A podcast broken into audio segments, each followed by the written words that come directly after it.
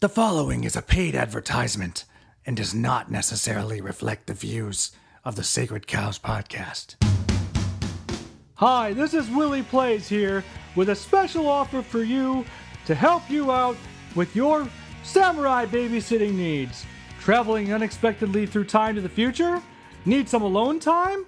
Maybe a night away from your samurai honor guard? Call Casey Jones, Samurai Babysitter. Hey, I'm Casey Jones, and when I'm not introducing skulls to sports equipment, I'm taking care of that special little feudal warrior in your life.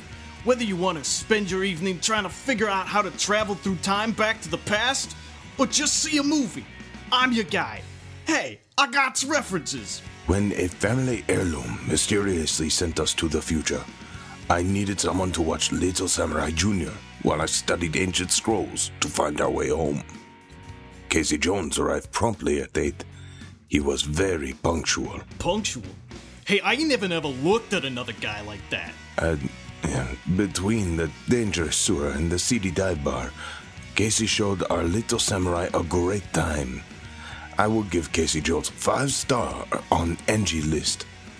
Arigato gozaimasu, Casey. So next time you're trapped in a temporal displacement kind of sitch, call Casey Jones, Samurai Babysitter. We're a cut above the rest. Oh, very stupid joke. Hey, can it, Pajama Man? Call me. In a world where the human race has nearly unlimited access to all forms of media, mankind faces its greatest enemy. I've come for vengeance.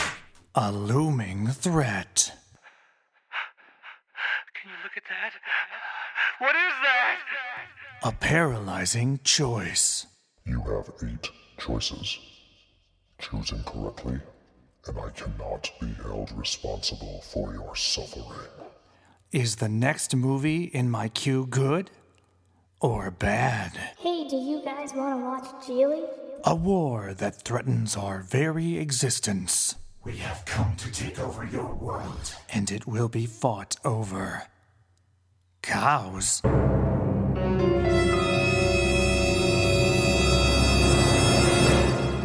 Uh, one podcast dares to make sense of it all, so you don't have to. This is the Sacred Cows Podcast. And now, welcome your hosts Hey everyone, I'm Pete. Hi, I'm Mike. and special guest, Hiroshi, how's it going? Thanks, disembodied voice guy. Hey, disembodied voice guy, we're reviewing Teenage Mutant Ninja Turtles 3 and 4 today, and can you believe that the Shredder's not even in them? I know, and I never even got a call back.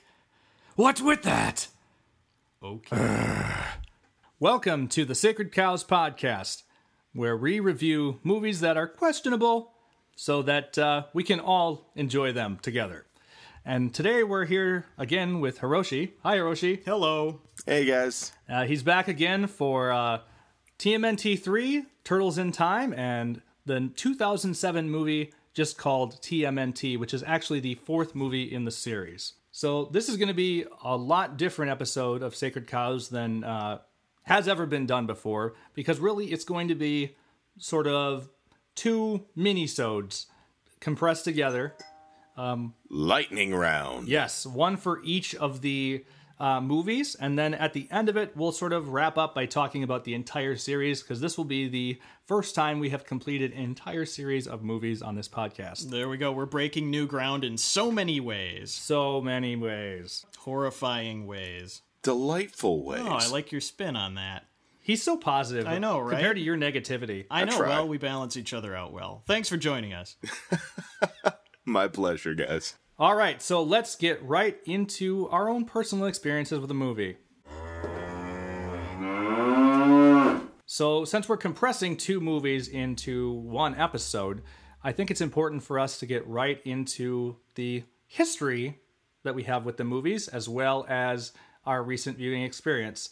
Uh, why don't we just go rapid fire into that? Pete or Hiroshi, does one of you want to go first? Talk about your history with the movie and then your recent viewing experience? So I marathon these movies, and I realize they are actually the two that I've seen the least of this franchise.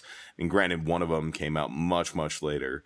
Uh, but even with TMNT three, uh, you know, I had remembered so many things wrong that t- five, ten minutes into the movie, I'm like, oh, okay, no, I don't quite remember this movie, so I can approach it from fresh eyes. Uh, so finally follow Pete's lead, grab myself a pizza, grab myself a bottle of cola, because we don't like giving away free money and advertising here. and uh, sat down, watched it as childlike as I could with both movies, and just went in with open eyes. It's the best way to do it. Well, I unfortunately had to do a split viewing of this one. The stars kind of aligned for TMNT 3, uh, which I watched straight through without interruption. I also had my pizza because if you're tired of pizza, you're tired of life. It turns out I remember this movie a lot better than I thought I did, and now some of the things from three I had actually attributed to two, The Secret of the Ooze.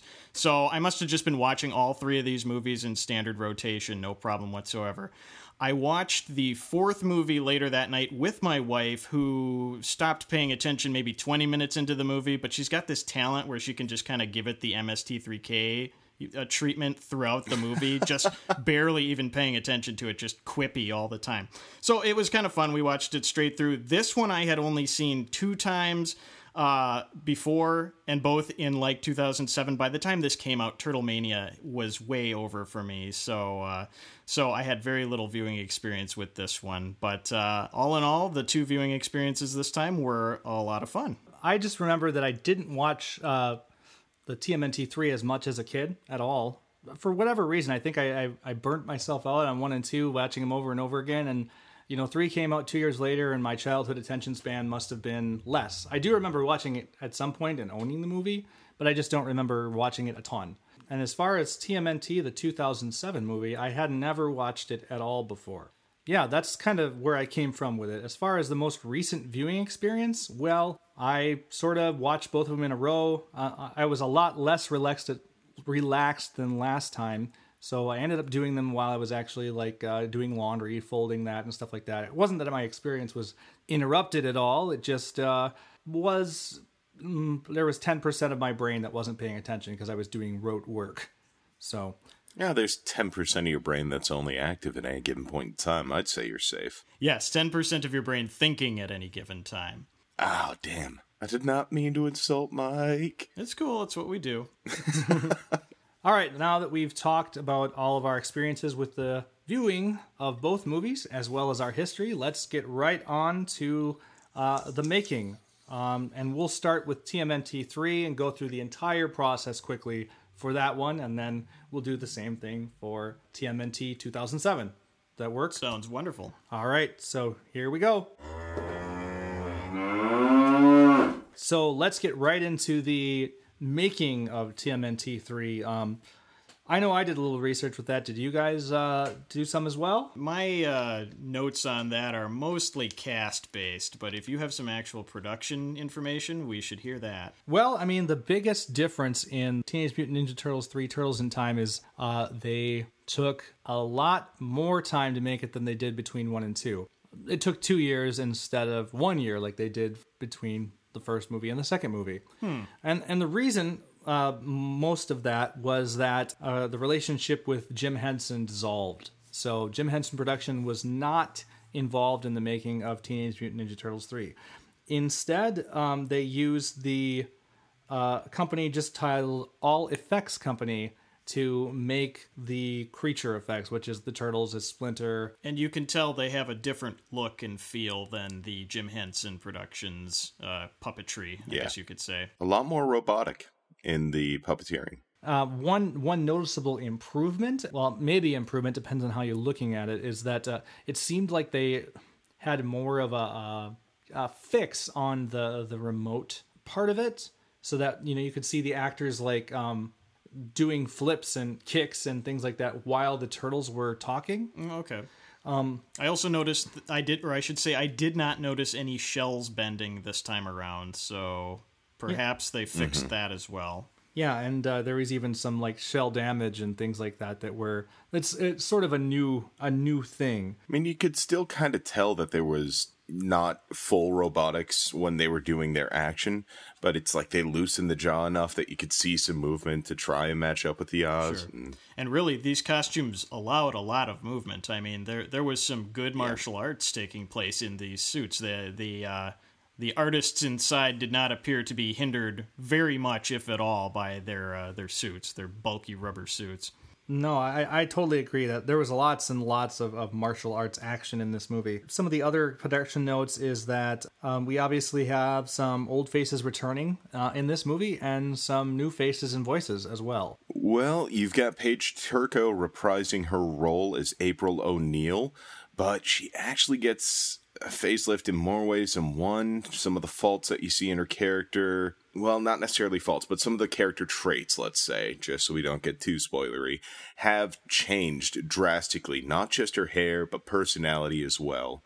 You've also got Corey Feldman returning as Donatello, as the voice of Donatello, but you've got a new Splinter in there for voicing and puppeteering. Kevin Clash no That's longer true. working with it because of the split with the Jim Henson Company. It's not Elmo anymore. no. And Elias Koteas comes back as Casey Jones and one other character who it's not really clear if he's an ancestor or not. That plotline exists to an extent. It never pays off, though. No. Oh, No, that's a little does not. spoilery. Interesting though, uh, he plays two characters in this movie, and it's probably good that he does because, well, no spoilers here, but I don't think they really used Casey Jones to his full extent. That's all I'm saying. well, they did bring him back to a pretty bitching guitar riff. Well, that, that is cool. I wish that that happened when I entered a room, but other than that, You know, music was still John Du Prez. Well, actually, you had a new director. yeah, Kid K coming back. Yeah, Kid K coming back. New to the franchise is Stuart Gillard, who wrote and directed this movie. So a new scenario, and it actually had a lower budget than the previous movies. Um, only 21 million, and uh, well, I figure people will pay money to see something with turtles, and it doesn't matter what it is. right, right, and it, it only made double its budget, so 42 million. So not quite the financial success of the previous two films. Boy, hardly even worth it. I mean, who gets out of bed for 42 million, right? I would. Gladly. Uh, does anybody else have anything else that we missed about the the making of this movie or anything like that? It's just a fact that Leonardo and Michelangelo are the only two turtles who have the same voice actor for all three of the live action movies. I noticed very strongly that mm-hmm. Raphael was a different voice actor as well, and names escape me, but it was enough to kind of take me out of it a little bit. But You can feel it. You can definitely feel it, especially with Splinter, I think was probably the most drastically different one to my I agree with that. Very different. Okay, well, with all that, let's get right into the spoilers. We're in the section where we're going to spoil TMNT 3. If you haven't watched the movie yet, what is wrong with you? You know what happens in these, unless you're a first time listener, in which case, welcome. Press pause on your VHS and go wa- watch it. Wait. How never are you mind. listening to this on VHS? Well, I don't know, but we should have It's done that for the question. nostalgia factor. I think if we ever do a Kickstarter, we should put an episode of Sacred Cows on VHS just for that uh, one or two people that actually still have the player. And we could, well, or we could send them the player. I've got one sitting under my bathroom sink. there you go. I can make this happen. I can actually make this happen. My roommate has a VHS record. I know. Oh man, I want to do this so bad. All right, well, well, I misspoke, but it's turned into something beautiful. Hiroshi is now Dr. Frankenstein of VHS. All right, well, since you uh, had the really good uh, quippy joke there, Hiroshi, why don't you go ahead and give us the uh, elevator pitch of the plot of this movie? All right, yeah, no, I'll give it a shot. Uh, here's my plot synopsis of Teenage Mutant Ninja Turtles 3. In feudal Japan, there's a daimyo by the name of Norinaga, and he is warring with this village of rebels who are against him for some reason. And Norinaga's son is actually on the rebels' side. After being captured by his father's honor guards, Kenshin, the son, sees an old scroll depicting this war that his ancestors had with these demons who happen to look a lot like anthropomorphic turtles. And at that point, he takes a hold of his family's scepter, which has some mystical power somehow through science. Now you flash forward to the 90s, and April O'Neil, who is going on vacation, has bought an antique Japanese scepter as a gift for Splinter, and through its power, she and Kenshin swap time, place, and clothes, uh, literally swapping everything but hairstyle and a Walkman that April happens to have. So April gets detained by Norinaga as well as this English pirate by the name of Walker, who is looking to do business with the daimyo and he's just trying to get his guns and cannons sold to the daimyo for money gold silk silver whole nine yards. So the turtles at this point try and figure out how the scepter works. Donnie realizes it's through the power of science and it sounds so random and fake it's glorious but they decide that they're going to have to go back in time to get april back but there is a time limit where if they do not get back in time, there's going to be a shift in the space time continuum and they will never be able to come back home. So they go, they transport themselves, end up on horseback amidst this battle between Lord Norinaga's men and these rebels. And Michelangelo, the one who's holding the scepter at this point, gets split up from the rest of his brothers, gets knocked unconscious by the leader of the rebellion, a uh, woman by the name of Mitsu and the scepter is taken by this hand that comes from off screen. You don't see who it is. The three remaining turtles go to save April, and as they save her, they end up bringing along this mutinous pirate by the name of Whit, who is actually working against Walker. And they escape Norinaga's base only to meet up with this band of rebels, have a quick fight scene till Mitsu sees Raphael unmasked and she's like, Oh, hey, I know someone who looks just like you. Maybe you should meet him. His name's Michelangelo. So they all meet up. Things are seeming happy, except they don't have the scepter yet, and they're only trying to go home. And in this whole process, they end up befriending the rebels who have had the scepter all along, but hid it to keep the turtles there so that they would help with the fight against the daimyo. After the big reveal that they had hidden the scepter all along, Whit kidnaps Mitsu and steals the scepter, revealing that he was always working for Walker. And this is where the turtles join the rebellion to take down Norinaga and Walker and get the scepter back so that they can go home. Also, Casey Jones was brought back for this movie, but really it was just so he could babysit the five Japanese men who had swapped place with the turtles in April.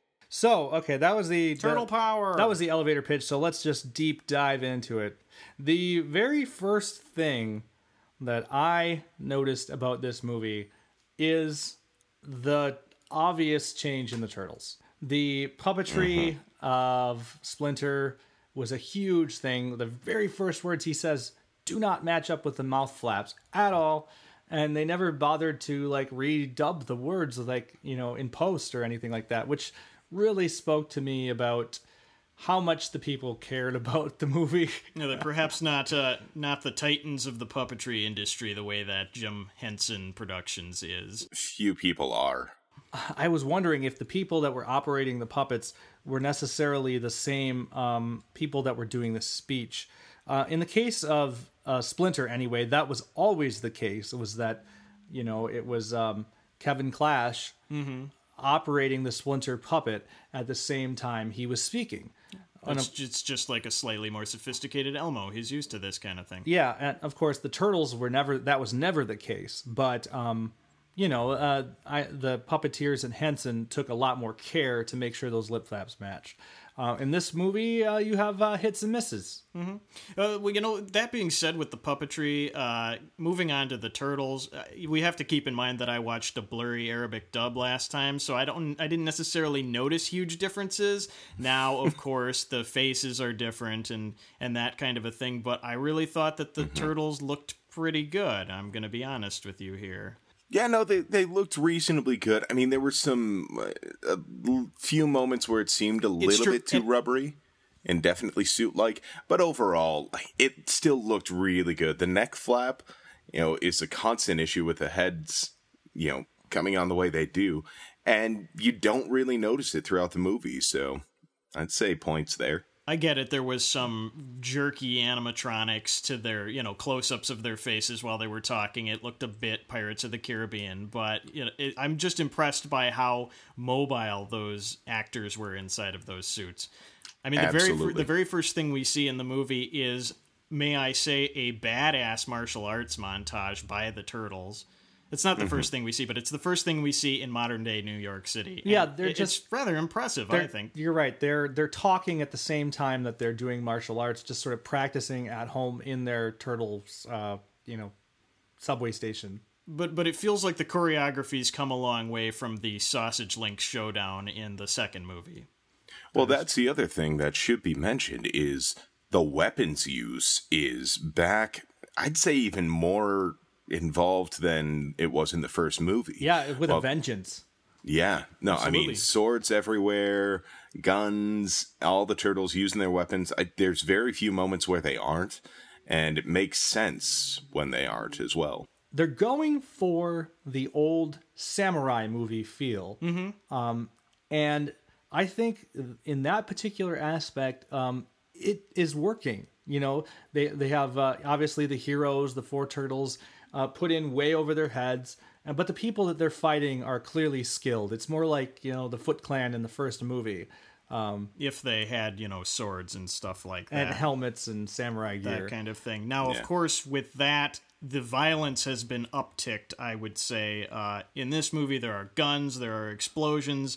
Uh, bad guys are seriously talking about killing, you know, people and turtles and that kind of thing. The second movie would not have dared to even imply that anybody was getting killed at all in that whole movie. No. The way that the turtles use their weapons is it looks like they're dealing damage to, you know, you know, they're armored people, but still, I mean, people are going down and they're staying down in those fights. Yeah, it's not like people are really getting stabbed in the eye and you see him in their final death throes, but you definitely feel like the stakes are actually back up and that there is some risk involved. And it's summed up best in my mind with a line between the daimyo and Walker, where the daimyo says, We're going to have a battle tomorrow. And Walker, my prison is very full at the moment. And Walker looks at him, Oh. Oh, it would be inhumane to fill that up anymore, wouldn't it? Mm-hmm. We just better not take any prisoners then. Yep, that's a good point. Mm-hmm. Also, I mean, um, turtle damage is back too. So, uh, you know, by that I mean you can cl- see it most clearly when they're learning to ride the horses, and the turtles are like falling off, except for for Leo. And then you know you see like Donatello getting up and having a conversation with April, and you can see turtle bruising. Right. You know, is back. Uh, Raphael has a scar on his lip. Uh, I noticed it halfway through the movie. I don't know where it came from, but it looks like it was put there on purpose. It's not just a, you know, tear in the rubber because some stagehand was being careless. It, it looks like it's there on purpose. That's awesome. I did not notice that. Check it out. Uh, it uh, I noticed it most noticeably uh, while Raphael was showing actually some very uh, serious emotional maturity during the Yoshi scenes. He kind of takes the young man under his wing, but we can talk about that a little later. Obviously, a big deal is that Casey's back in this movie. But to what extent? I was so happy to see him. You get the like it's a, an awkward, stiff introduction. Don't get me wrong. You know, Donatello walks in. Hey guys, I found somebody on the street. Uh, figure I bring him in. Bitching guitar riff, and there's Casey Jones. So let's say we go bust some skulls or whatever. But no skull busting is to be had because they've brought Casey Jones on board as a babysitter, essentially. And uh, that's how he spends his time in the movie. Man, people must have been so excited for that 90 seconds of the movie when Casey Jones was coming back and they're like, all right, we're going to see hockey sticks connecting with heads here. Yeah, yeah. I I have to admit, I was like, yeah, Casey. Oh, oh. Oh, let's underutilize this guy for the remainder of the film. Well, and especially to get Elias Koteas back in that role because he was so good as Casey in the first movie. And I mean, he's still good as Casey in this one. It's just there's nothing for him to do in that role. Yeah, he was like eh, the big deal in the first movie. He was like Donatello's equal, or not Donatello. Sorry, Raphael's equal. Right, right. They were always going toe to toe with their, you know, their punchlines with each other essentially, and their fighting. But uh, they don't even interact in this movie. I think. Yeah, they have a brief moment where he insults Raphael after saying hi to everyone else. Ah, there you go. But uh, he doesn't even have a moment with April, really. I mean, the only time you see those two together is at the very end of the film. They're laughing together at something that the turtles just did that was funny, but they don't really interact with each other at all. No, not too much. It. He's just there until the, at the beginning and the end with the turtles, and that's it. I don't know. Maybe they thought it'd put a few more butts in seats. But what the actor doesn't do with Casey Jones, obviously, uh, he does with the character in 1603 Japan, uh, Whit, who is the the English. We see him thrown into the brig right away for being a pirate or a mutineer or something like that.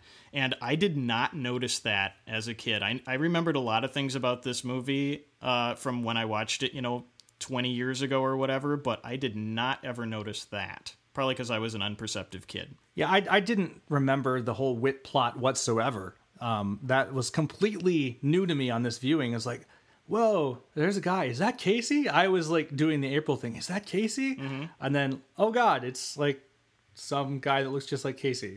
It's really not even that noticeable. I mean, somebody at work that I was talking to about this movie pointed it out to me that it was him, and I'm and I may not have noticed if not for that, and for the many references that the characters make to it. It's the the weird thing about that whole character is so many things aren't noticeable, yet they're trying to slap you in the face with it.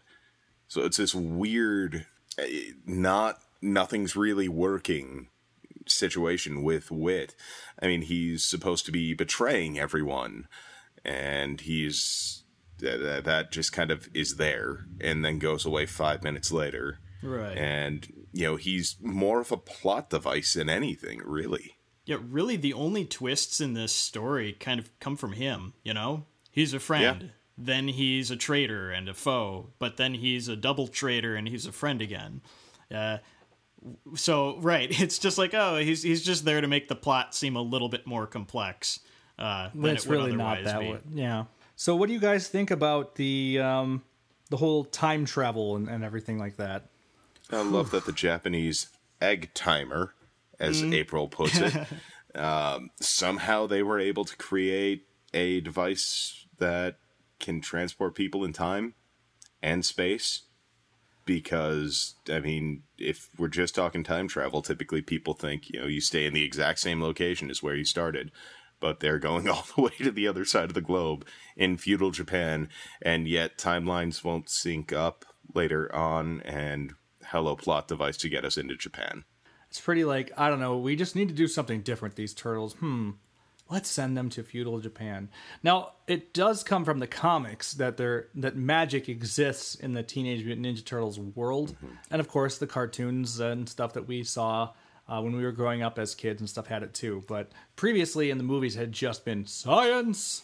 And you know what? I would have been more satisfied if they had explained the, you know, Japanese time machine scepters as magical. But no, they try to do some utterly ridiculous, bogus science explanation from Donatello. You know, invert the cosine of the primary square root of the integer or whatever. He was just using uh, like calculus. It was know, so AP dumb. it was so dumb. And based on these totally hand waving, made up calculations, I find that people of equal weight can come back in time. Which April O'Neil and this feudal lord's son are the same weight?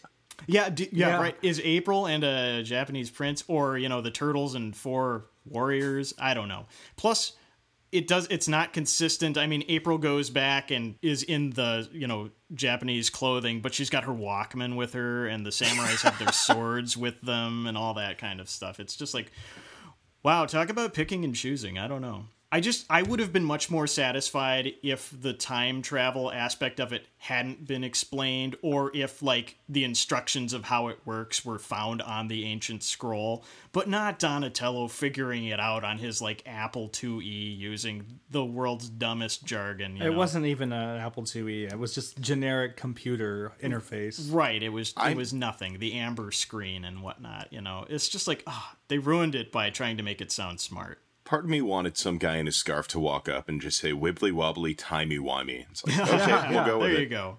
It's all part of the Whoverse now. Now, I, I think the other weird part about that whole mythos that they've got set up is they plant this seed that there are A, either other turtles or B, demons that look like these turtles that attacked the feudal lord's ancestors.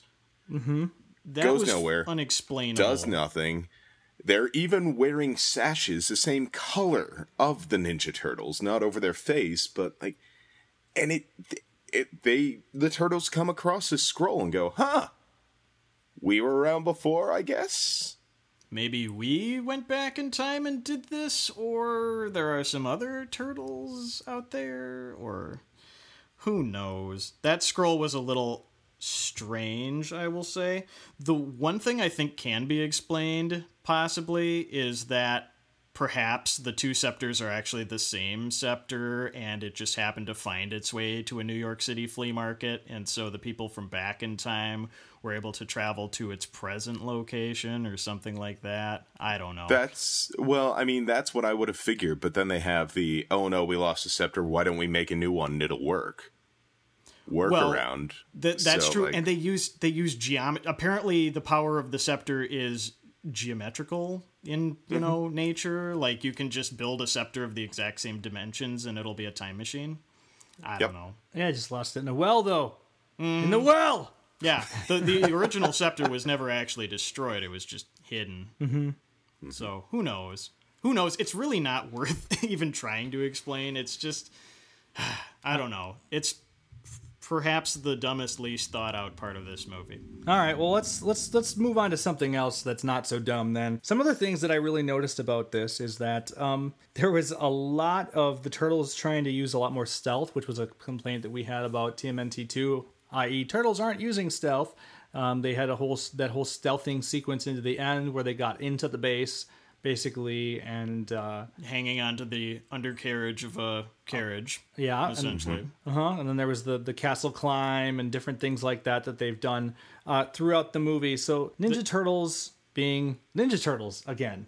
They were in disguise and they were trying not to be, you know, discovered. Yeah, I, I really thought that was a, a huge step in the right direction. There was a lot of uh, of shtick about the turtles on horses, which I thought was very entertaining. The whole subplot, I guess, of the turtles falling into league with the rebel village, I thought showed some of the most, uh, I don't know, the emotional maturity, the uh, the mat- just maturity in general of the turtles at that point. I mean, Leonardo, Michelangelo, and Raphael all did things to endear themselves to the people, and it was uh, what was it?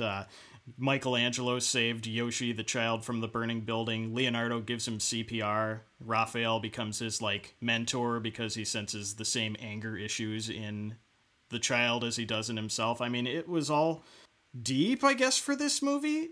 Now, Donatello's only role was to provide mumbo jumbo scientific crap. He didn't. Well, I mean, really he did a lot of the that. fighting, and his fighting was good. He did some fighting. That's true. But yeah, this is the first movie where you feel like there's some actual growth that will that lasts. Like I mean, you've got some growth out of Leo and Raph in the first one. No growth in the second one. In fact, they regress quite a bit. Mm-hmm. But each and every one of the turtles felt like they understood, you know, we've got a role and we've got a reason to be. And there's still, you know, evolution happening. Like you said with Raphael, just he even calls himself out. He's like, wait, I'm I'm preaching calm the anger? Yeah, right. Did I just say that? Yeah. And it, it's not Donatello's fault that his part is a little worse due to bad writing. I mean, you know, it's just what it is. It's the plot. It's a curse of the turtles. I mean, Donatello and Michelangelo are almost always background characters, and when they aren't, only times I can think of, they're kind of part of the problem. Yeah, Right. Yeah, usually. Hmm. But their their overall characters just aren't as compelling as the, you know, the the much deeper, uh, you know, butting of heads that always happens between Leo and Raph. That yeah, being said, Mike had a good, you know, run when with when it came to oh, what's her name, Mitsu. Uh, There was a whole romance angle where he finally felt like he had someone he genuinely cared about, something that he loved that wasn't just his brothers or his father in Splinter. I loved that about this movie. I felt like um, it was interesting, sort of uh, ending twist that the turtles didn't necessarily want to go back for different reasons. I mean, uh, Raph didn't want to go back because uh, of Yoshi, and of course, he had said like, "Oh my God, clean water" and things like that. You know. Yeah, yeah. Raph is taking a chance to enjoy nature. You know. Yep. And then um, then you've got uh, Michelangelo uh, because of Mitsu doesn't want to go back and, and things like that. Although her heart belongs to Kenshin.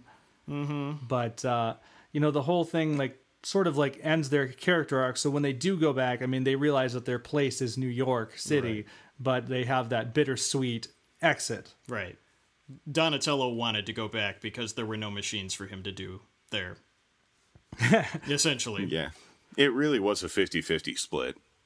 Yeah, I can't remember Leo. Leo is just, you know, the practical one. He's like, we belong in New York City with Splinter, you know, etc. Let's get real. Well, he's the he's the oldest brother, so he's the one that's always That's thinking right. about the family. Fun times over. Yeah, you can't split up the brothers, I think they said in the mm-hmm. movie.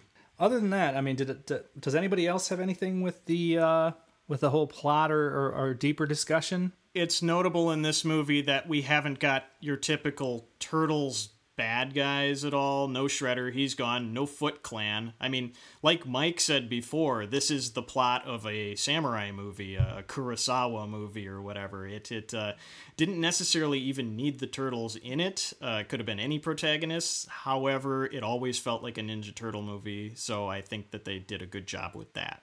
Yeah, it's it. I mean, it did feel a bit scattered to me because it's like, well, we, you know, what are some of the things that kids like? They like the Ninja Turtles, sure. They like samurais, cool. They like pirates, let's put that in there. They like Check, check, check. it. It was definitely running through, but you're right. There definitely was a balance. Like nothing felt like it was just ham-handed in there outside of Casey Jones.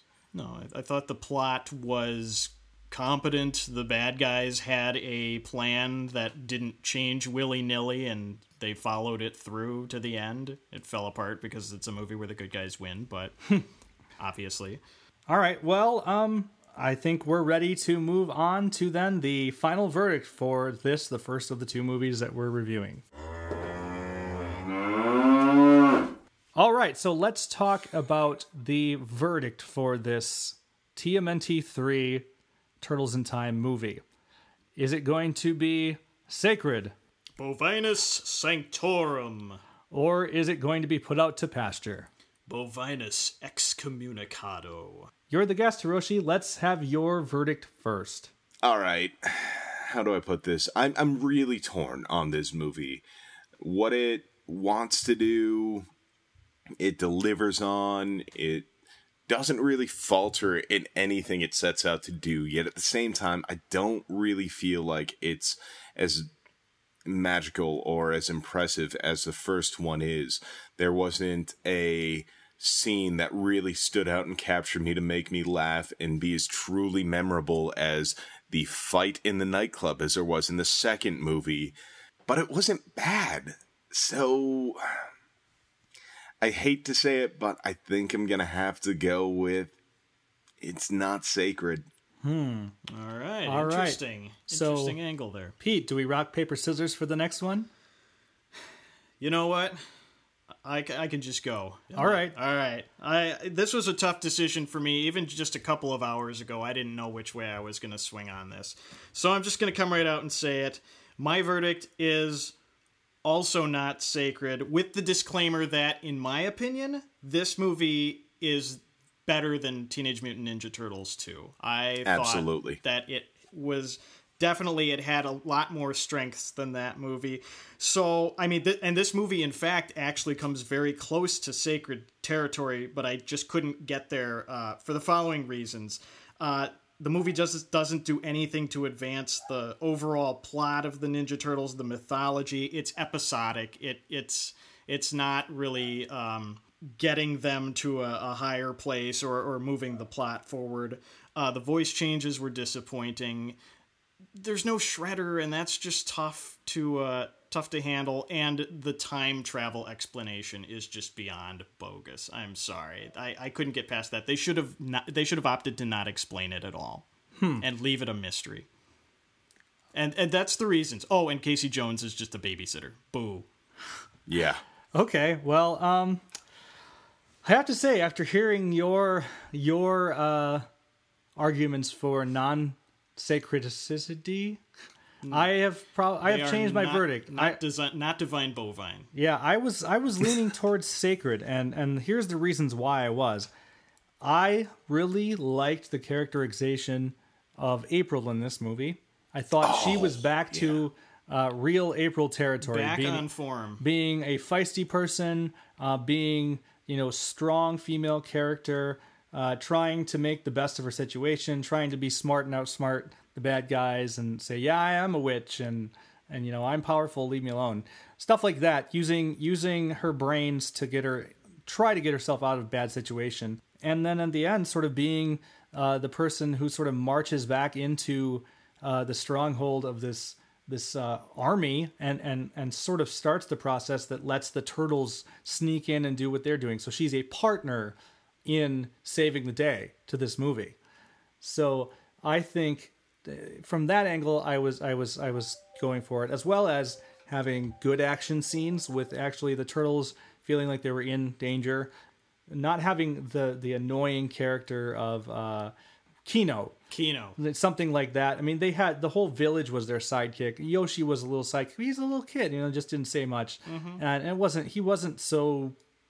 He wasn't bad at taking away from things. He was showing the turtles being heroic and things like that. So I was leaning towards the sacred territory. That said, the misuse of Casey Jones by itself almost uh, exclusively takes that off my list. I mean, uh, April and Casey are kind of a, a pair, at least as far as the TMNT movies go. The first one setting them, and and without spoilering, the 2007 one have them as a pair again. Uh, in the comics, uh, they've always been a pair. Not so much in the in the 80s cartoon, but they've always sort of been like uh, there for each other.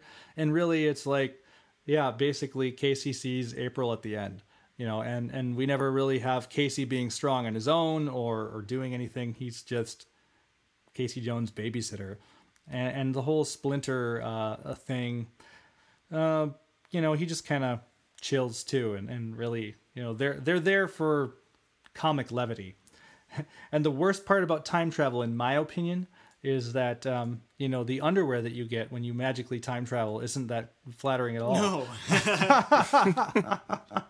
it's it's a full body underwear suit, I guess. Yeah. So, so I guess I will I will have changed my vote to um, almost sacred, but not quite. Yeah, I just want you to know, Mike, I was so close to gilding this calf. I mean, it was it was very quick. It, it was it's just kind of like a momentary thing, like a, a change of heart that has me going in the direction I'm going. I, I think I speak for all of us uh, when I say um, I was surprised. I was surprised at how much I like this, given Yeah. that I looked at all the reviews on like Rotten Tomatoes and things like that, and and and remember reading reviews and stuff. Um, you know, when I was a kid, because I used to read movie reviews because I couldn't afford to go see a lot of movies, so I knew like if I was begging my parents for the chump change to go see it, that I was actually begging them for something worthwhile.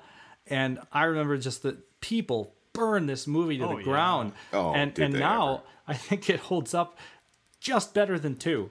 yeah, I mean, this is the issue with a binary rating system because we're all like right on that mm-hmm. cusp. We all want it to be. And I walked into this movie kind of with a chip on my shoulder, mm-hmm. and it almost won me over. It's just not enough to be sacred. Yeah, worth watching. that's the heartbreak of this show, man. We got to call them as we see them. Yep, you you got to go with that binary rating. There's the verdict. Not sacred anymore.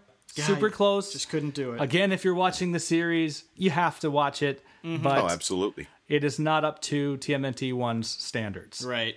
Watch TMNT two while you're doing the laundry. Pay attention to three. All right, so uh, with that, we're going to go directly on to the uh, making of the 2007 TMNT section, as well as other uh, details about the background. So let's talk a little bit about the making of the 2007 film simply titled TMNT. That is the fourth film in this series. Well, uh, the first thing you're going to notice is that this is a computer graphics movie and not a people wearing puppet suits film. What? That's true. What, dude? Radical. And Computers? without assigning too much personal judgment on that, it opens up a lot of opportunities for, you know, fight scenes looking good and, you know, that kind of thing. Takes a little bit of the fun out of it, I think, but that's all right. So, very different feel, obviously. from new companies coming into it. I mean, you had it was New Line and Golden Harvest originally running on those movies. Uh, this one is Warner Brothers and the Weinstein Company backing Imagi Studios. Hmm, completely different. Uh, it is meant to uh, continue the continuity of the TMNT franchise, but it, Although that is in dispute. there's a dispute. Yes, the creator of of uh, of the franchise, or his well, of creator of Teenage Mutant Ninja Turtles, Peter Laird, ha- has said that he considers it a separate continuity. The director and writer of the movie, uh, Kevin Munroe, has indicated that it was intended to be a continuation of the movies, which is why it comes in the four pack if you buy the DVD set. But you decide who would know better about where it belongs. Well, I think it's up to the audience because really they don't shove it in your face. The closest they come to that is at the very end of the movie. Right. With a couple of little Easter eggs that you have to be, you know, paying attention to to maybe connect the two. Yeah, and we'll we'll talk about that when we get there. It, it, it is it is kind of important. This is also a movie that um, has a star-studded cast. I mean, my God, Hiroshi has indicated his enthusiasm about that. Would you like to talk a bit? Oh man. So, I mean, my dream career is to get into voice acting. And outside of the the the main cast, you've got Sarah Michelle Gellar as April O'Neil, Chris Evans as Casey Jones. Cap. You've got Laurence Fishburne narrating it. You got Patrick Stewart working as Winters, one of the big characters in this. But I mean, some of the side characters that are in there as well, who are just voice acting legends as far as I'm concerned. You got John DiMaggio, you've got Billy West, you've got Basically, the whole cast of Strong. Futurama. Yeah, yeah. no, actually, that's that's very true. Nolan uh, North, Phil LaMarr, James Arnold Taylor. Yep. just honestly, i- i- in my mind, heroes of the voice acting industry. Right. People who you may not necessarily know who they are, but I can tell you multiple characters who you'll be like, oh, they played that. oh, they did this. How do you say his name? Fred Tatasciore or something? He plays the Hulk, but he's the like big general in this movie. Yeah, Yeah. Um, I wanted to mention that. Uh, God, how do you say his name? Mako Iwamatsu Mako. That he played Splinter in this movie. Uh, he's you know a notable Japanese voice actor, but this is his final performance uh, as a uh, living person. He died after the production of this movie. So, are you indicating that he performed from beyond the grave after this? If he did, he would be good at it. Ah. Very good. yeah. Disembodied voice guy has his number. Yeah, as a potential threat, probably. Okay, this this movie um, also uh, it was uh, a movie that had about the budget of the original um, TMNT movie. Uh, we're talking 34 million here, and it actually ended up doing uh, pretty well. Um, three times it's it made three times its budget back. Right. It had a theatrical release and everything. yeah, this was a time when people are like, I, I, I don't know what that that is. You know, it's uh, it was originally announced with John Woo supposed to helm the movie. Basically, Woo moved on to other projects. It was supposed to be live action originally when John Woo was attached, but they decided to go CGI. And then we had Kevin Munroe come in, writing the story and things like that. And they went with CGI because they thought it would be easier to show the kinds of action that they wanted to do with like turtles like you know patrolling the streets on rooftops and and different things like that you know uh like they are to do in in you know more to modern interpretations um that way A, a lot more vertical jumping thanks to the CG aspect. and also i mean you had a new studio come in because golden harvest's rights to the franchise had um expired in 2004 Aw, they missed it by that much. obviously like any turtle movie tons of marketing and tie-ins they had new action figures that were designed to look like these turtles um, i remember you know going and, and walking through the aisles of a target and seeing, wow, you know, these new Teenage Mutant Ninja Turtles toys are cool. And I, I had friends who had seen the movie, and, and I have to admit, I had not seen the movie before this viewing. So, um, but it had said that it was really good, and I just never got around to it. So, It's interesting you say that because I had only seen this once, and almost every single review that I had come across had been been fairly negative. Looking up now, it's kind of a polarizing film. You know, critically panned, but you know, looking on Metacritic, users were cool with it. But it's it's really across the board in how people approached. Well, Yeah. you know, nostalgia is the strongest force in the universe. So, and almost anything can kill it. It's a paradox. No, it, it seemed to be um, exactly like that. Uh, you were, you know, the critic critics hated it, and and fans uh, generally thought it was okay. It made 54 of its 91 million, you know, here in the U.S., which, um, you know, these days in movie numbers, that's chicken scratch. Yeah. But, um, Who but gets out of bed for that? in right? 2007, that's that's that's that's big monies, and and you know the rest of it was Yeah. international. yeah, 2007, eight years ago. It's, it's already pretty old. So yeah, ancient by uh, by animation standards. Uh, But not by our standards. Yeah. So, does anybody else have anything uh, they want to talk about with the making or such with the movie? No. Uh, only other thing of note with the cast, I forgot to mention Ziyi Zhang. Ah. most notably from Crouching Tiger, Hidden Dragon, and, And other every movies. movie set in China the- after that for 15 years. Exactly. Brilliant actress. Very. but she, as far as I was concerned, kind of miscast in this because she's. Her accent was so thick that it almost seemed like it was a parody and offensive just because English is nowhere near her first language. I think she learned it only a few years before for another one of the films. Hmm.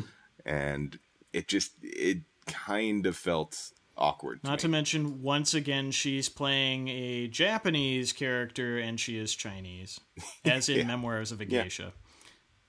Well, yeah, racial sensitivity is You what it is. Interesting.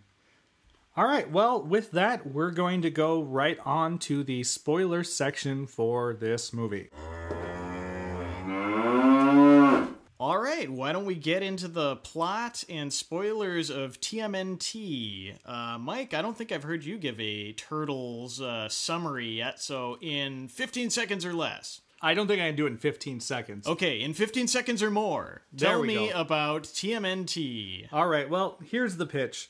3,000 years ago, there's an Aztec warlord named Yaotl, and he discovers a portal to another dimension that has great power. He becomes immortal, but his generals that are sort of helping him as he's conquering other uh, Aztec tribes end up basically becoming stone. Uh, the, the portal also releases 13 monsters out into the world to terrorize and rampage throughout the ages. Meanwhile, the, the TMNT had just defeated the Shredder, well, and the Foot Clan and stuff over the course of the previous movies. At least if you say that this is not a separate universe, some of them stuck together, some of them went their separate ways. So we're taken to a city where the TMNT are not together. You have Leonardo off in the jungle, you know, basically doing his own thing, trying to become a separate leader. Uh, Raphael is a vigilante superhero a la Batman. And Mikey and Donatello are basically working stiffs. Uh, um, Donatello taking tech support, you know, because he's a nerd, and uh, Michelangelo running the kids' party scene as a turtle that's like a stuffed turtle. So he's wearing turtle stuff on top of his turtle stuff. Maybe that's a wrong way to put it. Either way, But it is so accurate. Winters, there's a guy named Winters who is this like billionaire, has lots of power, um, who is actually Yaotl in disguise, is trying to resurrect his generals, i.e., his friends, and uh, capture these 13 monsters. For what purpose, nobody knows. April and Casey, meanwhile, work for like a shipping firm where April is like an archaeologist now, no longer a news reporter. And she ends up bringing some of these figures, all of these figures, to Winters, who brings the generals back to life and uses them to start capturing these 13 monsters, use them during some celestial event that will make them mortal again, and then they die uh, happily. So that's really it. Meanwhile, there's the Foot Clan um, that's kind of just there. The Turtles wrestle with their own internal strives with each other. Um, Casey sort of deals with his issues with domesticity. Uh, April's kind of a badass now and has apparently learned how to be a ninja. The Turtles kick ass at the end of the movie and save the day, and everybody gets what they want except the bad guys. Because, spoilers, Winter is not the bad guy. Oh, now I get it. The bad guys are his generals. So, uh, Now I understand the movie. Mind and, and the monsters. So, and at the end, basically, we have the Foot Clan, which had been reformed in the time between uh, TMNT3 or whatever last thing the Turtles did together until, you know, the present day in this movie. It was very strong, and basically, uh, Karai, who is the female lead of the Foot Clan, and if you read the comic books, the Shredder's daughter, Oh. she's the leader of the. Foot now. So, there you go. And basically saying, I'll be back. You know. And may I say that Karai is a much more competent uh, instructor, anyway, than the Shredder, because the Foot Clan is all of a sudden looking a lot more dangerous than they were. Probably, probably due to the fact that uh, you know CG ninjas look a lot better than a bunch of bumbling uh, extras. But um, we, we don't know their ninja background in this movie at all. we don't. but they move like ninjas, Right. You know, Well, she might not be relying on the downtrodden youth of New York as her recruitment pool. She may have brought actual ninjas from actual Japan. She's like, all right, everybody, we're going to change things up in here. Real ninjas, not troubled youth. Uh, yeah, so maybe in Shredder's dying breath, he's like, Karai, come on over. I've made mistakes. I've made a huge mistake. Love it. And this is how we get Will Arnett. and He'd look great in the mask. Arrested turtles. There we go. Somebody start a Tumblr. I'm in. Oh, so yeah, that I know the elevator pitch for this movie is so much harder to do than the other movies because there's a lot going on, but there's nothing going on. I mean, It's true.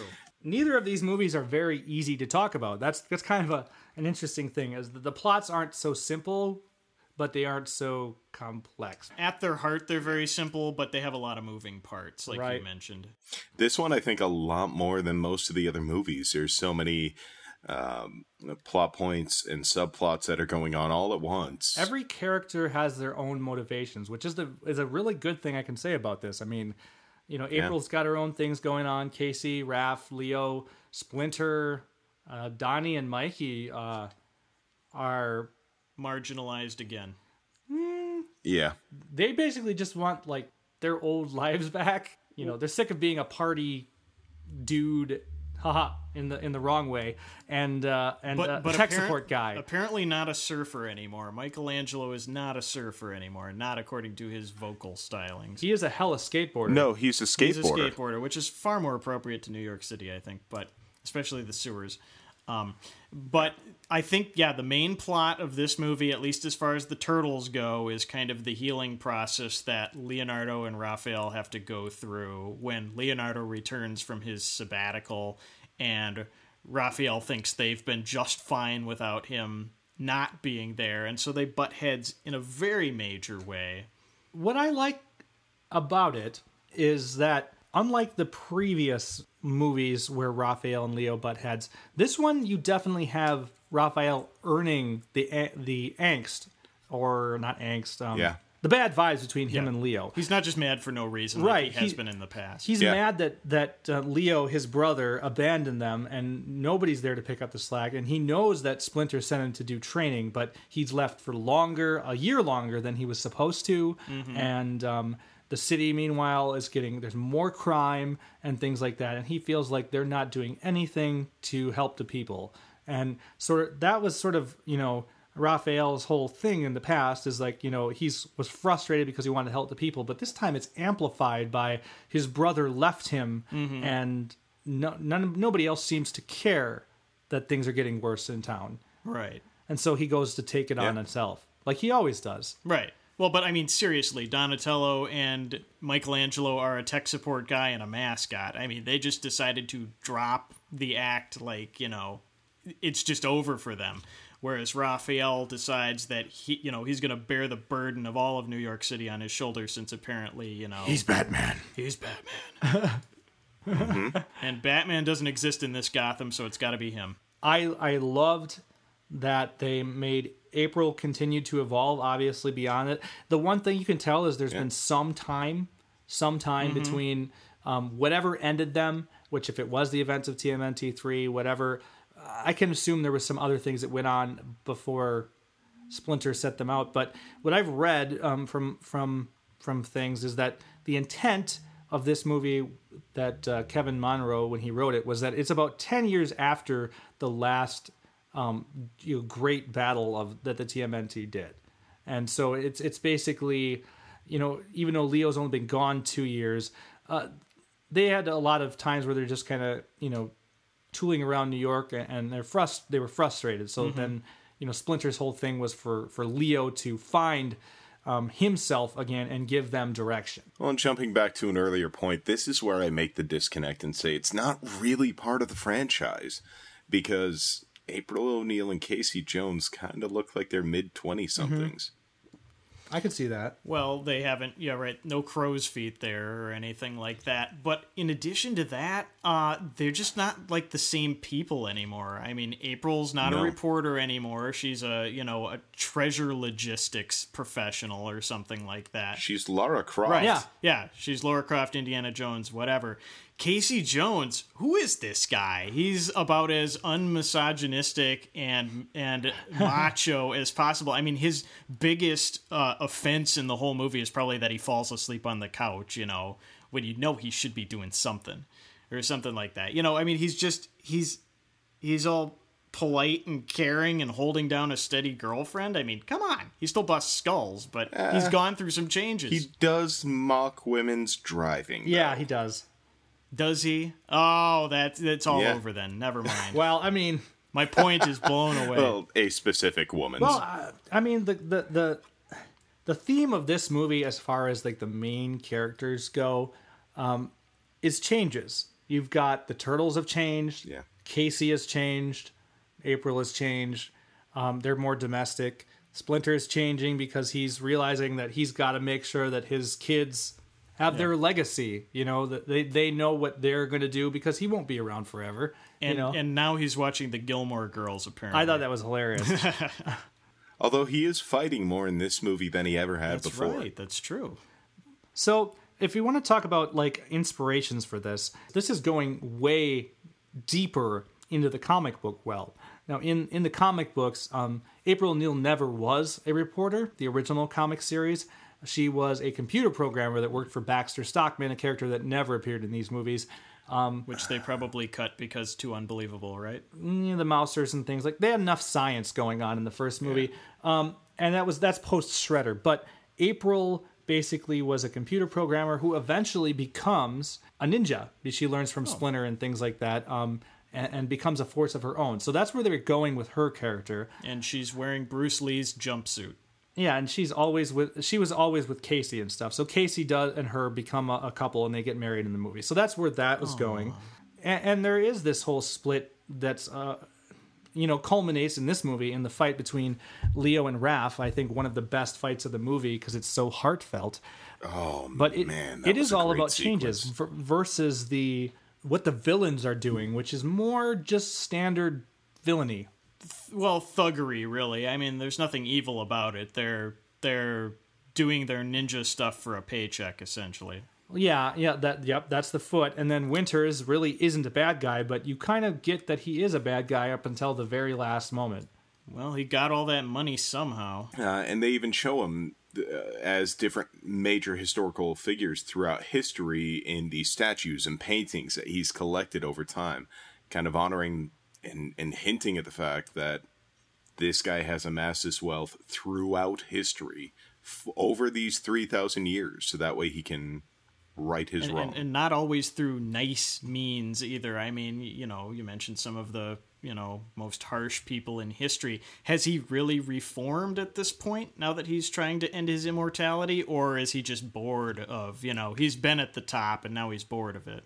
It's actually a legitimate question. I mean, the the one thing I will say is because there are so many moving parts to this, there are certain things that maybe could have been explored a little bit more or a little bit deeper. Um, i.e., why exactly is he wanting to end his immortality? Why does he want to end this curse? Is it regret? Whatever. Uh, that being said, I mean, just like whether or not this is canon to the previous three movies, I think it's kind of up to interpretation. Yeah, that's a good point. It, it feels a lot different than the other three. Hugely. Hugely. And not just because it's animated. Although that's a large part of it, I think. It feels like two different movies that come together at the end, you know?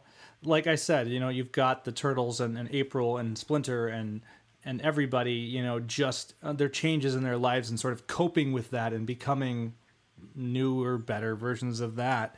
Uh, and then you've also got Winters and his whole thing with his crew doing bad shit, and then you know uh, all of it culminating together um, as sort of like the winter stuff is sort of the impetus for why the changes you know get recognized and and and celebrated in a lot of cases and accepted among the different you know main characters that will carry on in the franchise. I mean the the the most inexplicable thing completely in this movie is just the foot. I mean they're just other than um you know being winter's paid thugs in this particular case um there's no changing. Karai as a character um you wouldn't know that she's the shredder's daughter unless you did a little backstory you know looking uh, you had you had, they had no motivation whatsoever. They're just literally blank canvas ninjas. Right. But they are s bound by honor and all that kind of thing. I mean, the only reason they become, you know, de facto uh, allies is because they're bound by their honor to fulfill their contract to Winters, and so they're not going to side with the most powerful. I mean, it's honorable. What can I say? Mm-hmm. They it's uh, Yeah. That's kind of become the mythos for the whole ninja thing is yeah they were mercenaries but they were honor bound to their contract and it's it's kind of interesting to see how that Mm-hmm. yeah, plays out in they won't one. bite the hand that pays them. But I, I really wanted to see more of Karai, and I think they were going to explore more of that if they did a sequel. That was what they were talking about, um, because Karai is supposed to be sort of like Leonardo's um, rival later on in the in the relationship. Um, she doesn't want to kill him, but she can't forgive him because of what they did to the Shredder, and there's a lot of like emotion. So they probably end up doing it I don't know about that, but off screen. there's a lot of respect definitely between them and stuff like that. Um, yeah, so let's talk. Let's get a little bit deeper into like um, the relationship changes.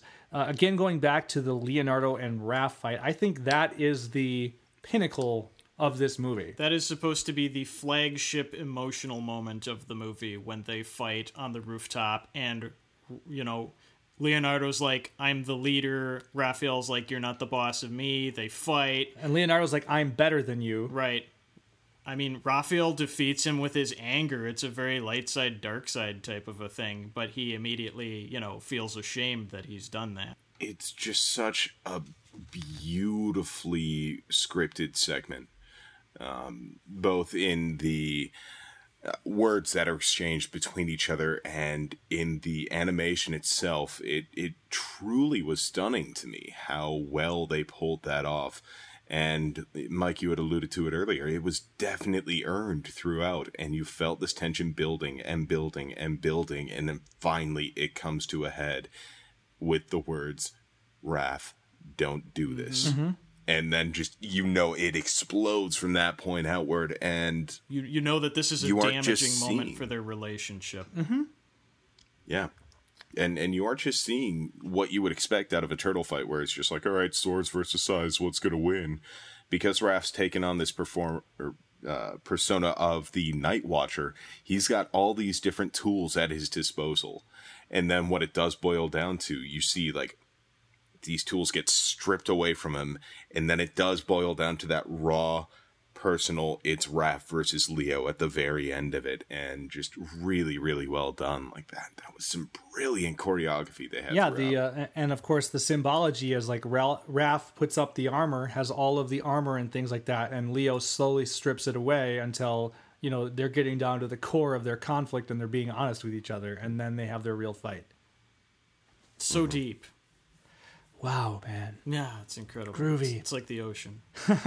But the also the cost of it, besides uh, Raphael being ashamed that they had the battle, the cost of the battle being that Leo gets captured more by the bad guys. cost, right? Uh, yeah. um, you know, and he wasn't expecting that. He was just going to run away with his shame, and then ha- realizing that because Leo was tired and, and defeated and now defenseless, uh, you know, he cost his brother pro- whole, probably his life at the time. You know, he thought of that. You know, so uh, going back to, to, to Splinter and and and you know having to face um, the problem and and realizing they need to be a family, a team to defeat it. You know, kind of back to the theme of the very first movie. Which that that situation we were just talking about is what, of course, brings Raphael back into the fold. He realizes he's going to need all of his brothers and allies and family in order to uh, to get Leo back, make things right. I felt like they handled his shame and uh, the reason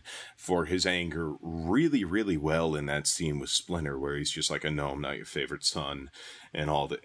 And Splinter finally humanizes with him. He's just like, "You, no, none of you are my favorite son. You aren't my favorite student at times, but that is completely different than everything else." And it was a great awakening moment for the character. I agree. For sure. So that got the gravitas it deserved. and uh, um, meanwhile, I mean, um, it's sort of like secondary, obviously, to the turtles, but Casey has a similar thing um, going on with his whole, like, you know, basically, uh, am I ready to settle down? Am I done being the vigilante guy? You know, am I just here to, Or am I gonna- April? Or am I going to sneak out the window while April's not looking? Yeah, and split some skulls, right? A- And Which he does. And and so it kind of goes back to the um him not realizing like how much April has his back to the point where he didn't even realize that like wow she can use a samurai sword. She's like practicing in front of him in the beginning of the movie and he's like sleeping asleep on the couch, Yeah, you know. Well, it's even outside of that. I think there's an interesting lesson that they're trying to teach that cosplay or a skin tight jumpsuit can sometimes save a relationship. I wasn't sure what they were oh going for oh, there. yeah That is an important point, Hiroshi. these are animated cartoons guys My wife just kept saying, "What happened to her torso?" I said, "They're they're cartoon skinny." I mean, come on. It's yeah, it's definitely one of those animation tropes where like the waist is now the size of a wrist on most females and who males. aren't supposed to be. I mean, look at Casey fat. Jones. He's he's like at- his legs are thicker Actually, than his yeah. torso, but he's got these gigantic shoulders. oh look yeah and, and even more so with Winters like Winters like huge upper oh. body and tiny little legs Well, you know, Yep. it's an artifact of the animation, which I did want to talk about. Just the fact that it's CG. The graphics are dated. It is 2007. it looks like the. Incredibles but not quite as good It right. It looks like a cutscene from a, Yeah, a, yeah. a video game of the era. But you know, CG takes a little bit of the magic out of the equation. Like when you watched the first three Turtles movies, you were like, "Wow, look at that incredible puppetry!" And it's crazy how they can do those stunts in those suits. All that's gone now. It's just CG. You know. Used to like to try and guess how they did a special effect as a kid back before everything was CG, and now the answer is just it's CG. Yeah, no, I, I, I will agree. There's definitely a certain level of the charm that is missing. Uh, but the the question you have to ask yourself, and this is entirely a personal decision for whoever is watching, what they replace it with. Does that make up for what is now lacking? Because they definitely replace the lack of the suits with um, you had mentioned it before, Pete, uh, like a lot more vertical and and mobile action. You know, the camera work you could do some really interesting things with the the sequence where they're essentially sieging Winter's headquarters. Yep. You know, the camera panning so it makes it look like it's a single shot take where the camera's like moving around and scrolling around and jumping between all the turtles and Casey and April and Splinter as they're taking down the foot to try and get into this building was again, you know, a, a, a great scripted sequence, really well And animated. it wouldn't have been uh, possible live action. I mean, a, a No, Splinter no. participating in a fight scene wouldn't have been possible live action. no not the way that they had him puppeted the cl- before they did have him against the Foot Clan in the second movie. And granted, he just shot a single arrow, and you didn't see him shoot the arrow. You just see him doing, you know, the pose afterwards. Right. he actually took down the shredder in the first movie too. Now that you mention it, but but in Oh, a very yeah, that's a stationary manner. Very subtly. Yeah. yeah, he tripped him. He Right, tripped essentially. him. That's it. I think I, I'm comfortable with the trade personally. Myself, I, I liked the action, the amount of action. In 2007, it would be harder to do it. I feel like until we got to the level of like Batman Begins or you know movies of that thing, which would only come what 2008, a year later. Um, we didn't really do those kinds of actions and things like that um, on live action. And then, you know, adding turtles and puppets and, and other things to the mix might have compromised the ability to do that. The Raph and Leo um, rooftop fight would have been a very different fight had you not had Yeah. Raph, you know, being able to wear the body armor and Leo not realizing it was him and being the only one who didn't. and and uh, you know, just you know the way that the chains and stuff were going we really didn't see those things start going until we added cg and then you get you know batman and the avengers and all that stuff. Nowadays you probably could have done it. You probably could have done it but back then you know maybe not as Michael much. Bay did do it. well and and and we don't know about the success of that because honestly i haven't watched it and neither I haven't either. I've seen a few clips, and Nor well, you know, they they were going for lifelike turtles, and I think they did all right.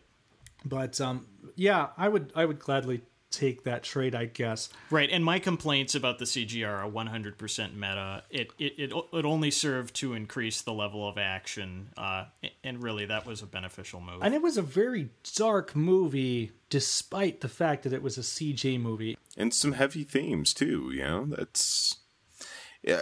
Granted, the Turtles have never been, as a franchise, too shy to go into some heavy themes. Uh, but this definitely, again, if we're counting it as part of that franchise, a lot heftier than the second and the third. You know, the impact, the weight, the motives, all of that. Yeah. To, definitely. to me, it did seem like um, the Raphael from the third movie who had sort of began, who who was accepting his family, realizing his anger, realizing his thing, and doing battle with it. You know, trying to help Yoshi. Still could end up being the Raphael from this movie because he was abandoned by his brother, who's Right. supposed to be the leader, who's supposed to be in charge. it was a trigger I think even more so. for sure. He he just it all just comes flooding back when he realizes that something that he counted on is now you know it abandoned him. Well, yeah, the, it, sort of to him, it seems like it's hypocrisy. The very thing that Leo preached is not what happened, especially when he was gone longer than he was supposed to be. Yep. Uh, obviously, um, there were there are nods in this movie to the previous movies as well. Now, at the end of the movie, you see the Shredder's helmet, which is clearly the movie Shredder's helmet. There, On the on the trophy wall. yep, um, and as well, You also see the broken canister of yep, ooze. and it says TGRI on it. Did we saw some Japanese themed things? Did we see the scepter from Teenage Mutant Ninja Turtles three?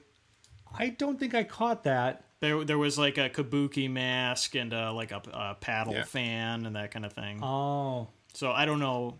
Was it a kabuki mask or was it a samurai mask? I don't remember. Yeah, I, I can't remember exactly, but it definitely had uh, some of those relics. I'm not sure about the scepter. I know the scepter was essentially destroyed at the end of the It third was. movie, but I mean, so was that can of ooze. Right. Yeah, it was a cracked can of ooze. It was a burned out scepter. Yeah.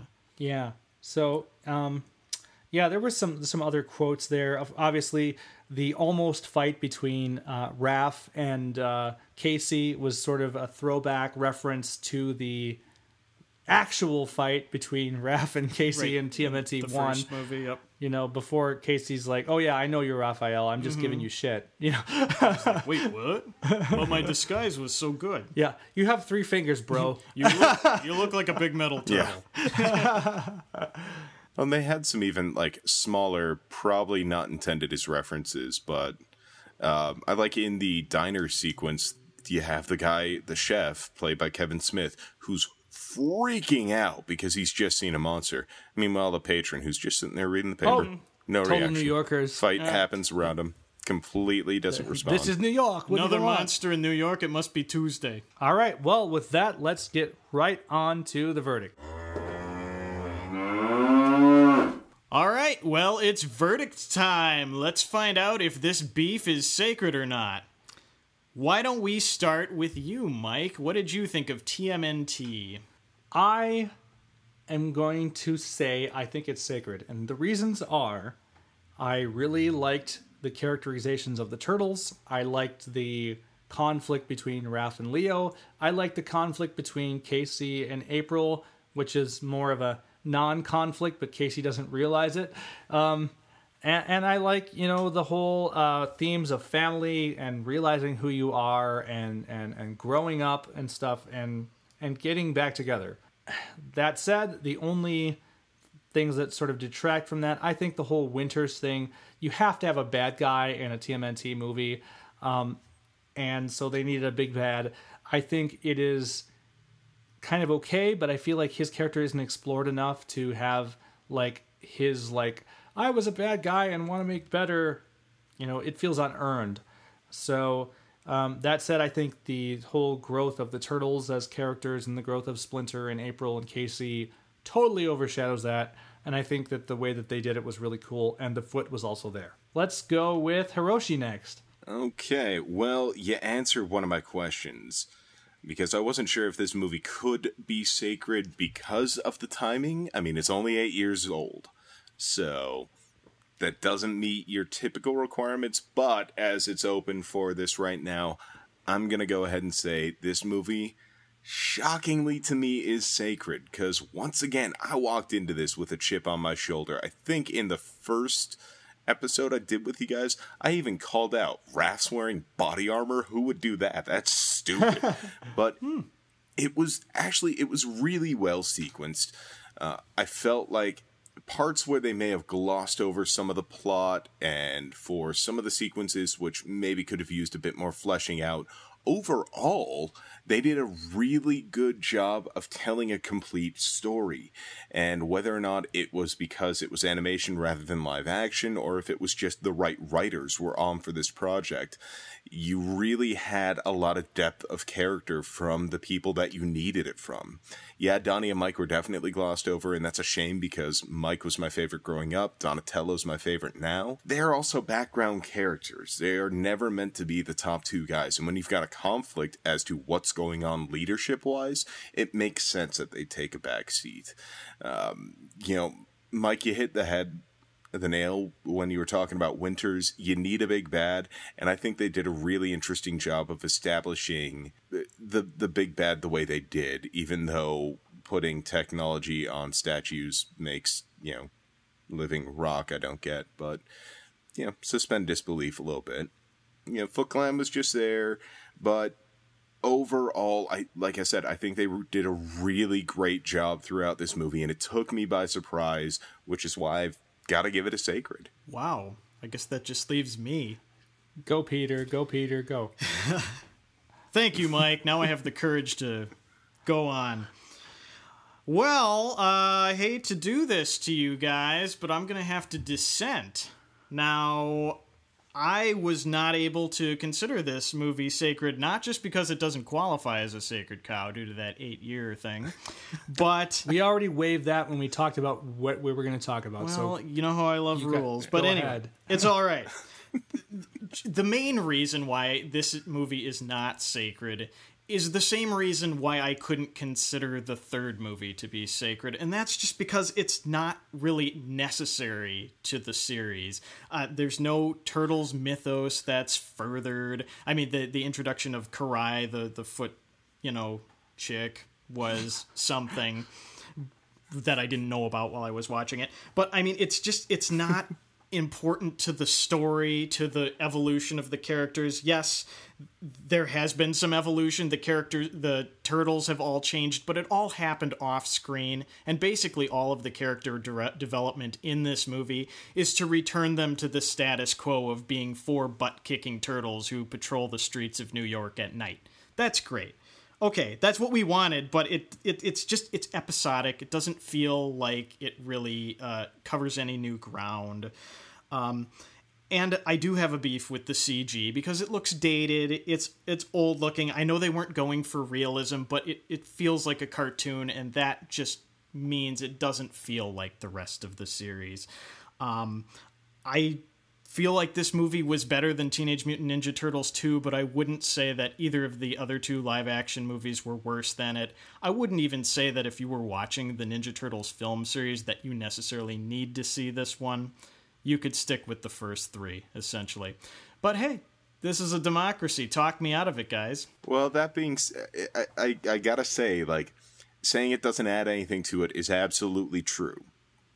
But when you consider the fact that this movie was 15 years after TMNT 3 Yep. and you take it out of that franchise, this movie, I think, does a great job of working for that young teen audience, bringing them into the Turtles universe. I really think it's it's it's perfect for that. You know, as an adult, it feels weird saying, yes, I'm calling this movie that I am saying is meant for young teens is sacred. But I I just think it, it really worked well for bringing the new generation. So you're, you're with Peter Laird. It's not part of the original series then? I don't think so. Like I personally view it outside of that, which would actually remove it from contention as a sacred cow as well. So I'm kind of defeating myself. It gets sold in the box It doesn't guys. need to be. You've fallen into my trap. That's a good point, Mike. They marketed them together. See, to, to okay, so if you take it if you take it outside of of what you were saying, turtle lore, you're right. It might it might not further the story because there's so much that happens off screen. But in a, the same way that you consider a Batman story, you know, to be a good Batman story on its own, um, I mean this this story says, okay, what if the Teenage Mutant Ninja Turtles were basically jaded? What if they, you know, didn't feel like it made a difference anymore? They lost their direction. That's the premise behind this movie. You know, what if that happened? Mm-hmm. How do we get back to being superheroes, essentially? Okay, Yeah. I like what you guys are saying, and I agree. If this movie is a standalone movie, I like it a lot better than I did if it was part of the film series. And in that respect, it would be sacred. But we reviewed it as a film series, and if we consider this to be Yeah. the much belated sequel of the first three movies, I mean, sorry guys, Turtle Mania was already over for me when this movie came out, so it doesn't even get the nostalgic mm-hmm. vote. I don't know. I gotta say, my overall vote's still not sacred. I, I, I can't say I blame you there. I mean, at the same time, you know, I, I look at GoldenEye as still being a great movie, even though it does nothing to further James Bond's prefer- er, story. You know, but I can't fault you because it's true. In terms of that franchise, A, it, it doesn't feel like it's part of the same movies at all. But so on that regard, yes, it doesn't meet the expectations that you would but it's still for me just an enjoyable watch and something worth doing. So I, I'm gonna have to It stick with was a good movie. I'll say that. All right. Well, um, yeah, you haven't swayed me yet either. Unfortunately, No, it's all good. If they had called it a reboot, if this had been Michael Bay's reboot and it was actually good like this, I'd be giving it a sacred vote. But if it's part of the series, They could have just it. called it Turtles in their twenties. You know? that was part of the reason they didn't. Mutant They didn't call it 20-something Teenage Mutant Ninja Turtles. They called it TMNT because it was they're not in their twenties. 20-something Mutant Ninja Turtles. Yeah, exactly. there we go. Oh, all right. Well, um, so I Asterisk by my vote. Yes, I guess, um, and because this is a democracy, ultimately, Sacred Cows ends up calling this sacred, but Peter's. But the resolution passes because of the two thirds vote, so Yes. I will be defeated gracefully. All right, so uh, Bovinus Sanctorum. All right, so But I'll never stop fighting, see? what we're going to do now is we're going to come back and we're just going to summarize the whole series that we've talked about thus far. Okay, so now is the final sacred or not vote for the entire Teenage Mutant Ninja Turtles movie franchise, excluding the Michael Bay esque reboot that just happened. but it's the final time we'll talk about turtles ever. Probably not. No, I don't. I don't think so. So, um, so Last time today, anyway. let's just kind of break it down. We've talked about um, the first, second, and third, which are definitely definitely part of the same canonical series. We talked about the fourth, which we just had a pseudo debate of whether it's part of the series or not. But hey, it's sold in the same package. Um, It's hard to lie with marketing. or to- well, I mean, you know, marketers have been wrong before too. But Yes, lying in um, marketing. Now that I mention that, wait yeah. So, uh, Pete, let's start with you. Do you think, as a whole, the Teenage Mutant Ninja Turtles movie series is sacred? yes. Hiroshi, how about you? No, just kidding. Yes. I think that while there were some missteps in the film series, that is the first four, I guess we'll go with that, Teenage Mutant Ninja Turtles movies, uh, the sum is definitely greater. The whole shit. The whole shit. the whole is greater than the sum of the parts in this scenario. Uh, Turtle Mania is what it is. It had a life of its own. It's so much more than just the movies, even though we're just talking about the movies. You still can't be completely objective and ignore the fact that the cartoons exist, the action figures that you love to play with exist, you loved pizza, uh, and that kind of crap. Definitely a phenomenon that cannot be dismissed as not sacred ever. I mean, it it is what it is. It was the zeitgeist of the times for a second or third grader in the early 90s. And so, of course, it's sacred. Okay, um, I'm gonna go ahead and uh, agree with you that I believe that the series is sacred. Obviously, the movies are of varying quality. I think the first one is still sort of like if you have to watch one, that's the one to watch. It's a perfect, concise Turtles experience. That said, I think all the rest of them are worth watching too. Uh, you know, just get the whole story of the movie Turtles, and also, you know, just get uh, appreciation. You know, uh, being a movie fan. I mean, I assume you are if you listen to this podcast uh, of of the different sort of directing styles, directions. Um, you know, the pluses and minuses that go with the each thing, and ultimately, um, you know, these are all movies you can still like you know if you have a family or whatever you can watch with your family and um, you know not feel bad about it. And they will make sarcastic remarks throughout the whole thing. yeah and they'll wonder like especially in the earlier movies uh, what some of these things are why april's hair is so crazy and uh, you know things like that. So um, that said i you know uh, turtle mania still is a thing. I mean it's not as, as big as it was. Um, but it's not gone away and there's currently a nickelodeon cartoon besides the michael bay movies that is pretty popular and again we're not like uh, we're not a monoculture anymore. Um, it's not like there's only three channels and you know whatever's on ABC, CBS, or NBC is the hit. Um, we're on like pocket culture and people like what they like. So showing them this, maybe people will like these turtles versus the current Nickelodeon incarnation, or maybe versus the Michael Bay turtles. It's always good to um, you know experience new horizons, and I think this uh, this stands the test of time. What about you, Hiroshi? there's there's no way you can say anything other than sacred if you were in my shoes. Uh, You know, like I said in the first episode, I had a Teenage Mutant Ninja Turtles birthday party. Obviously, they played a big role on me as a child, and a lot of it had to do with that first movie. Now, looking at the franchise on a whole, absolutely. Like I, I didn't vote sacred on two or three. That doesn't mean there aren't parts that you can't take away from those movies and really enjoy. And I think when you look at all of that combined, it's just it's a wonderful series of films that take me back to being a child. And anytime you can get that, that's something to be recognized. It's something to be anytime you can get that kind of nostalgic feel bringing you back. How do you not appreciate that? So this definitely has to be something that is completely sacred. To. And, and look at me, man. I voted not sacred on the last three of the four Turtles movies, and I'm still calling it sacred. It, it's definitely just, it's Oh, yeah. about a feeling, man. You know what I'm saying? Yeah, I Exactly. Yeah, I think we all, even though we voted some of the movies not sacred, I mean, uh, they, we didn't say they weren't fun, you know? I had fun watching all Yeah. of these movies, Yeah. except for most of two. Oh Uh, it's then, so i- in, in those cases where they weren't sacred, essential? No. Still fun? Yeah. You know? Okay, well, then this is a unanimous verdict for the TMNT series. We are saying that it is sacred, and we will be right back with final thoughts.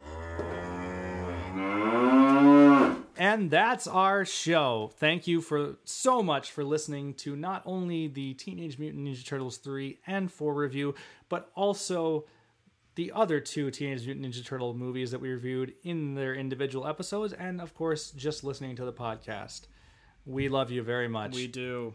And we want to thank our guest, Hiroshi. Uh, this is going to be our final episode with him, eh, but he'll probably be back sometime. Man, I love movies, and there's so many that I can think of off the top of my head I would love discussing with you guys. So hopefully, sometime you'll be able to make this work again. Come on back. It'd be awesome. I know we had a hell of a good time. Sad to see it end, but we'll we'll see you again soon. Definitely. For those of you wondering now, the next episode that we do will be a feedback episode, and we've already got lots of feedback about these particular episodes. Um, a lot of it in tweets and things like that, but also Ah, that's why I haven't seen it. Yeah, um, we're hoping for your emails. We've got some reviews. Um, you know, just keep you know getting us uh, anything that you want to say about it. The whole feedback episode is is sort of a discussion, your thoughts. That's where we share them. That's where we get you to talk about it, um, and you know, uh, talk about it with us. Talk about it with each other. Uh, let us know what you're what you're thinking. And so the ways that you can get in touch with us, of course, are on our Twitter feed. That's at Sacred Cows Pod. Once again, that's at Sacred Cows Pod. Uh, secondarily, you can get a hold of us uh, in more long form, especially if you have a lot to say in our email address. That's sacredcows at herooftheweb.com. That's sacred cows at herooftheweb.com. And finally, of course, um, we love those iTunes reviews. Every podcast says it, but the more iTunes reviews you get, the more hot you are in Apple's eyes, and then the more they share you, and the more likely you are to get parts of other lists and, and ways that people can find you. So please, please give us those iTunes reviews. Uh, five stars if you feel like we deserve it, uh, and also feel like you know you want to bash us. Please give us five stars anyway, and bash us later in the in the comments. It's the best way to do it, really. Hiroshi, uh, where can people find you, and what's going on with you right now? Well, you can find me at maybe Hiroshi on Twitter, where you will see me pimping a project going on right now that is happening with the Cthulhu and Friends podcast. We've got a Kickstarter going. What we are trying to do is get a series of comic books made, written by the CAF, Game Master Veronica, and illustrated by the brilliant and talented artists that we have in our fan base. Right now, we've hit our goal, but we're trying to get stretch goals to make more people uh, make more comics with these incredibly talented people. So, unfortunately, Kickstarter URLs are really difficult to work with. So, if you go to geeklyinc.com, look up the CAF podcast, look up Project Bombshell Kickstarter, you'll find it there. And also keep an eye out on Twitter for me because I'm going to be pushing this hard over the next few weeks. All right, and you can also find um, information about Cthulhu and Friends podcast with at CAF podcast. Um, they're going to be saying stuff about there. If you haven't listened to the show, please, please go listen to it. It is a great show. Uh, lots of drama, well produced, and lots of fun and, and comedy too. Uh, in with the darkness and Cthulhu mythos stuff. We're a little bit heavy handed on the drama at times, but we do like to lighten it up. So Heck yeah. Yeah. Um, I, of course, can be found on Twitter with at White Morph. Um, feel free to talk to me and, and tell me what you think of the show there individually. And Pete can be found. I have nothing clever to say. I'm turning into a Luddite in my old age. Yeah, so um, if you want to talk to Pete, be sure to send him tweets at uh, Sacred Cows Pod or, or the email address. Or And- maybe we could lead it, meet at the library or something. Yeah, yeah. Uh, we'll maybe, uh, if you're really nice, we'll give out his phone number. No. 555. Thanks again, Hiroshi, for joining us for these three episodes. Guys, thank you for having me. This was an incredible experience for me. Had so much it's fun. It's been a pleasure for sure. Indeed. Yes. All right, so uh, join us next time for our feedback episode and the announcement of the next movie or movies. And Put your thinking caps on. Yes, uh, we'll obviously do the usual clues through the Twitter feed, so watch out for that. And we will see you next time. Thanks, everybody. Bye.